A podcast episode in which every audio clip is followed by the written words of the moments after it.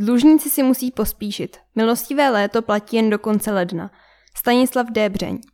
Milostivé léto je pomoc určená všem, kteří mají exekuce z důvodu dluhů vůči veřejnoprávním věřitelům.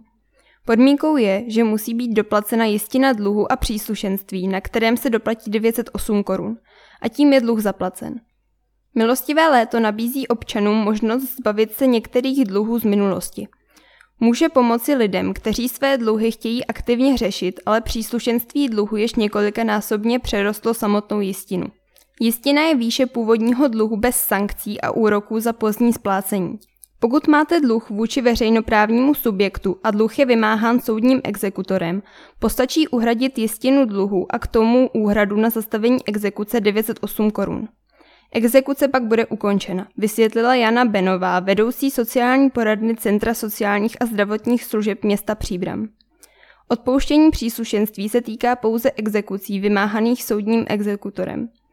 Na daňové a správní exekuce se milostivé léto nevztahuje.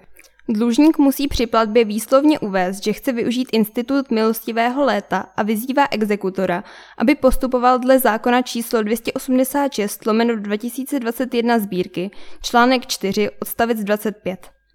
Milostivé léto platí pouze v době dvacátého osmého října dva tisíce dvacet jedna až dvacátého osmého ledna dva tisíce dvacet dva.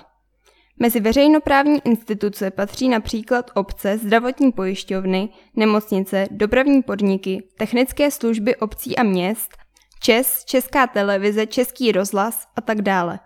K milostivému létu se nad rámec zákona přidaly i některé soukromé subjekty. K akci se připojil také Úřad práce.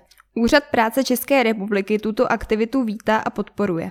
Je v kontaktu se zástupci organizace Člověk v tísni, kdy po vzájemné dohodě jsou zájemcům v prostorách kontaktních pracovišť Úřadu práce České republiky k dispozici letáky informující o této možnosti redukce dlužných částek. Uvedl na svém webu Úřad práce České republiky. V případě, že je to v zájmu konkrétního klienta, zaměstnanci úřadu ho nasměrují přímo na kontaktní osobu pro poradenství z organizace Člověk v tísni a předají mu potřebné kontakty. V případě dotazů lze kontaktovat také sociální poradnu Centra sociálních a zdravotních služeb, náměstí Tomáše Garrigua Masaryka jedna, Příbram, telefon tři sta osmnáct čtyři sta devadesát osm dvě stě osmdesát jedna, tři sta osmnáct čtyři sta devadesát osm dvě stě osmdesát dva, sedm set sedmdesát osm sedm set šedesát osm čtyři sta šedesát jedna. Veškeré informace najdete rovněž na webu jak přežít dluhy tečka cé zet.